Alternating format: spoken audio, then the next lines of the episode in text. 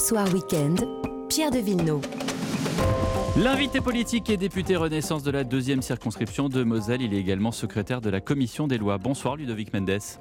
Bonsoir. Merci d'être avec nous. On va parler de cette loi immigration qui arrive, j'allais dire, euh, dans la pile des lois qui, euh, qui se, se comment dirais-je, se superposent, en tout cas s'enchaînent au Parlement. Mais d'abord, euh, puisqu'il l'a déclaré lui-même, avant même que aucun média ne le fasse, Olivier Dussopt, soupçonné par le PNF de favoritisme, le ministre lui-même l'a annoncé ce matin sur France Inter.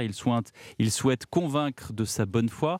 Est-ce que vous diriez que c'est un coup monté comme euh, euh, le parallèle avec Eric Woerth en 2010 non, je dirais pas que c'est un coup monté. En plus, euh, Mediapart avait essayé de faire, j'allais dire, exploser l'affaire en 2020, donc c'est pas c'est pas récent. sur les, je crois qu'il y avait cinq chefs d'inculpation potentiels. Mais il y a donc un acharnement. Non, le PNF fait son travail. Euh, Olivier Dussopt a apporté toutes les réponses sur les, différents chefs d'inculpation potentiels. Euh, aujourd'hui, il en reste impossible qu'il y ait le favoritisme sur une affaire euh, avec la mhm. SOR. Mais je pense qu'on peut s'entendre pour dire que l'état de droit permet qu'il y ait une enquête. Laissons l'enquête aller jusqu'au bout et on verra si le tribunal veut vraiment aller jusqu'au bout de, de, la démarche. Et tant qu'il n'est pas condamné, je pense qu'on ne doit pas lui jeter l'opprobre. C'est aussi ça l'état de droit. Est-ce que vous craignez une mise en retrait du ministre? Non. Je n'y crois pas et, je la, la souhaite pas non plus. Je pense que euh, on doit avoir confiance en lui. Il a toujours démontré euh, sa bonne foi, il a toujours été très présent et je crois que depuis qu'il est ministre, personne ne lui a jamais rien reproché. Ça prouve bien que parfois les élus prennent des décisions qui sont compliquées euh, et il y a un risque potentiel de se retrouver devant la justice, mais pour autant on n'est pas coupable et c'est important de le rappeler. Est-ce que le PNF aujourd'hui, le parquet national financier, est encore utile? Il est là, il existe, et s'il a été créé, c'est qu'il y a une raison. Donc euh, oui, il est utile, euh, il faut en l'état le, maintenir, peut-être revoir la manière dont il fonctionne, je ne sais pas. Mais euh, à titre personnel, je pense que peut-être sur les organisations, est-ce que je veux dire, la justice ne doit être, pas être un contre-pouvoir organisé comme il l'est parfois. Ça veut mmh. dire qu'il ne doit pas faire de politique. Je pense qu'aujourd'hui, on peut pas lui reprocher de faire de la politique. Il fait son travail. Le PNF, d'ailleurs, a, a, quand même déclaré que sur les, les, les différents type de chef d'accusation, il n'était pas complet. Donc, euh, vous, vous, pardonnez-moi, mais vous dites un peu tout et ce contraire. Vous, vous venez de dire euh, il ne devrait pas faire de la politique et euh, il devrait être encouragé à faire de la politique. Alors, il fait de la politique ou pas? Il ne doit pas être encouragé à faire de la politique. Il ne doit pas faire de politique, il doit juste faire son travail. C'est ce que je dis. C'est-à-dire qu'aujourd'hui, qu'il traite des personnes, qu'ils soient ce qu'on appelle des chefs d'entreprise ou des euh, délinquants en col blanc ou un chef de la majorité ou un maire ou, un ministre, il doit faire son travail tant qu'il ne fait pas de politique. En l'état aujourd'hui, il n'a pas pris une position politique, il prend une position judiciaire. Et, de quelle façon on pourrait mettre des garde-fous, Ludovic Mendes?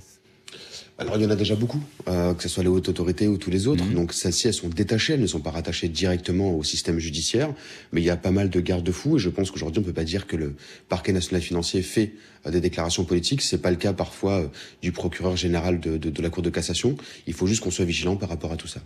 Je le disais en, en titre, vous faites partie de ceux avec Sacha Houlier et d'autres qui planchaient sur cette loi immigration et intégration qui sera présentée mercredi en Conseil des ministres. Elle ne sera examinée au Sénat qu'au mois de mars. Est-ce qu'on est sûr de cette date ou est-ce que, euh, avec euh, euh, l'ampleur que prend la réforme des retraites, est-ce qu'elle ne devra pas être, elle ne devra pas être encore plus retardée cette loi immigration? Je pense pas. Le, débat va être assez rapide aussi au Sénat sur, sur les retraites. Et j'allais dire, ce sont deux sujets complètement différents. Mmh. Ça concerne deux commissions totalement différentes. Il est important de rappeler aussi le fonctionnement des, du Sénat et de l'Assemblée nationale. D'abord avec un travail en commission, puis un travail avec ce qu'on appelle la séance publique ou en hémicycle. La réalité, c'est qu'aujourd'hui, la, j'allais dire, les affaires sociales de l'Assemblée nationale, par exemple, ont clos le, débat sur euh, les retraites. On va l'avoir en hémicycle, mais ça n'empêche pas que le Sénat puisse travailler euh, de son côté non plus. Mais est-ce que euh, pour les Français, pour la lisibilité des lois, on a dit beaucoup qu'il n'y avait pas eu assez de pédagogie sur la, la réforme des retraites. Est-ce que c'est bien d'enquiller, j'allais dire, et j'emploie ce mot, d'enquiller les lois les unes après les autres? Alors je peux l'entendre, sauf que là on a quand même beaucoup moins de lois qu'avant. Euh, je me souviens d'une période où on avait beaucoup plus de lois que ça. D'ailleurs la, la, commission des lois au, mandat précédent, qui avait presque une loi sur deux qui passait par par sa commission, aujourd'hui on a beaucoup moins. Donc euh, on vote beaucoup moins de lois. Alors certes on parle de deux lois importantes, la loi sur les retraites et la loi sur l'immigration, mais aujourd'hui on n'a pas beaucoup beaucoup de lois par rapport à ce qu'on a pu connaître, et ça n'empêche pas de comprendre les choses, étant donné qu'en plus on va avoir un espace plus important. Alors c'est pas pour décrédibiliser le Sénat ce que je dis, mm-hmm. mais la réalité c'est que les débats euh, publics ou médiatiques sont plus importants quand les échanges sont à l'Assemblée nationale qu'au Sénat.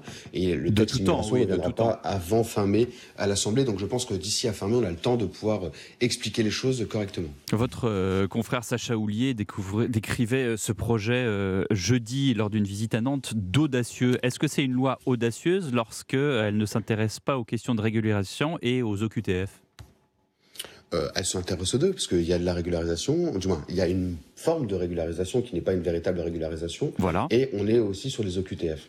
Donc, euh, en fait, on s'occupera des deux. Mais ça ne concerne pas que ça. On a d'autres. Le CZA est très compliqué. Le, je dis souvent que l'immigration est un débat hautement politique. Mais au départ, il est un débat très technique. Mais ça, tout le monde le sait. Euh, tout, on ne le découvre pas, Ludovic Mendes. Bien sûr. Il y a eu des tentatives avant vous.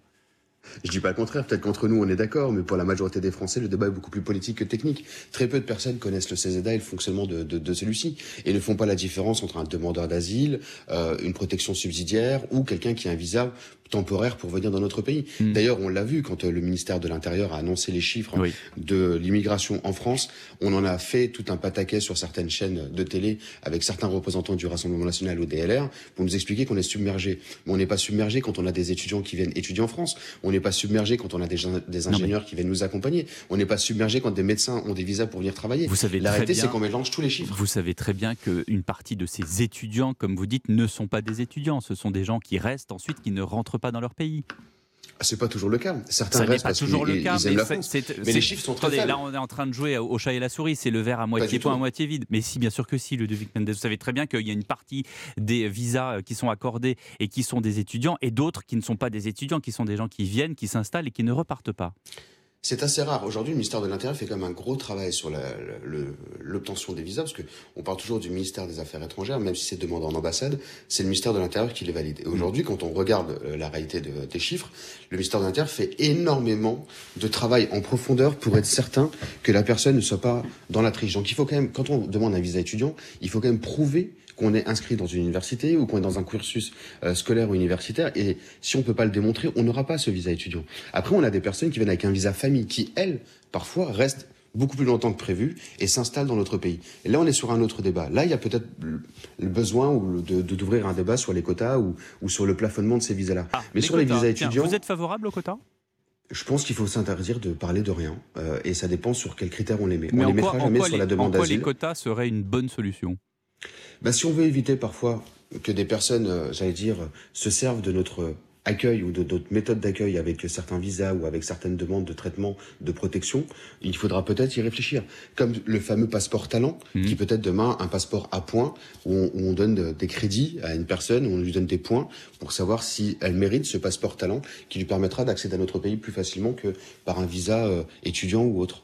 Donc il faut définir ces critères-là. Et aujourd'hui, on a besoin de les définir, il ne faut rien s'interdire. Ludovic Mendes, vous disiez que votre loi s'intéresse euh, aux, aux OQTF. De quelle façon Est-ce qu'on va réduire les délais administratifs pour ces OQTF oui, ça, ça va être fait. Et l'idée, c'est quand même de, de, réduire, par exemple, les, les, les, délais euh, de traitement aussi de la demande d'asile mmh. euh, de en trois jours, parce qu'aujourd'hui, les délais sont beaucoup trop longs, c'est beaucoup trop compliqué. Et sur les OQTF, il va falloir aussi réfléchir à la méthode dont on va les donner.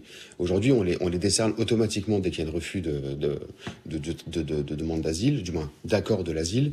Il faudrait peut-être réfléchir autrement pour les, les, remettre euh, après. C'est-à-dire que ne pas attendre directement euh, l'appel ou autre, les donner peut-être en amont, mais je pense qu'en l'état, notre organisation territoriale ne sera pas adaptée. Il faudra repenser notre méthode d'accueil, les centres d'accueil, pour être certain d'avoir les personnes vraiment à disposition, pour éviter de les mettre en centre de rétention et favoriser les retours dans leur pays. Peut-être même avec des retours accompagnés, comme on le fait souvent, les fameux retours volontaires, parce que beaucoup sont mis en place dans notre pays pour que les personnes puissent repartir dans une forme de dignité et de pouvoir s'intégrer, s'inclure directement, indirectement dans leur pays différemment par le travail, hmm. par la culture, par la scolarité. Et ça, ce sont des réalités qu'on doit mettre en place. Vous avez euh, parlé des représentants du Rassemblement national. Vous avez entendu, comme moi, Marine Le Pen la semaine dernière parler euh, des métiers en tension et de euh, sa discorde, en l'occurrence, sur ce sujet-là avec le ministre Darmanin. Qu'est-ce que vous lui répondez lorsque Marine Le Pen dit qu'on devrait, pour ces métiers en, attention, en tension, pardonnez-moi, employer les étrangers en inactivité? Alors, l'idée, c'est quand même de faire en sorte qu'on emploie tout le monde euh, dans ces métiers en tension. C'est pas simplement euh, des personnes qui sont, qui sont en inactivité, parce que la majorité d'entre eux essaient de trouver des emplois. N'oublions pas une chose, et c'est important de le rappeler, c'est que la majorité des personnes qui sont arrivées de la deuxième ou troisième génération via l'asile et qui n'ont pas été suffisamment accompagnées sont des génération paupérisée. Et elles se paupérisent de génération en génération. Donc on doit les accompagner, elles, parce qu'elles sont présentes sur notre territoire national et que le système d'intégration a failli pendant des années. Mhm. Donc on doit mieux les accompagner. Et il faut faire en sorte aussi que celles qui soient, qui sont aujourd'hui sur notre territoire national, qui sont les fameux ni expulsables ni régularisables en l'état, soient mieux accompagnés parce qu'ils sont exploités parfois sur le marché du travail et que ça, ce n'est plus tolérable non plus. Je pense qu'il faut qu'on arrête de se mentir, mhm. qu'on ouvre, qu'on ouvre vraiment les yeux sur la réalité mhm. de notre système économique et euh, de, du traitement de certaines personnes dans notre pays, et d'accepter de dire que certaines personnes sont là depuis parfois 10 ans, mhm. sous un alias ou sous une fausse identité, ou même sous leur vraie identité, travaillent, sont déclarés, mais aujourd'hui ne sont pas intégrés pleinement au système français parce qu'ils n'ont pas de papier ou de titre de séjour qui leur permet d'être en tranquillité. Mais dans ces cas-là, on fait quoi?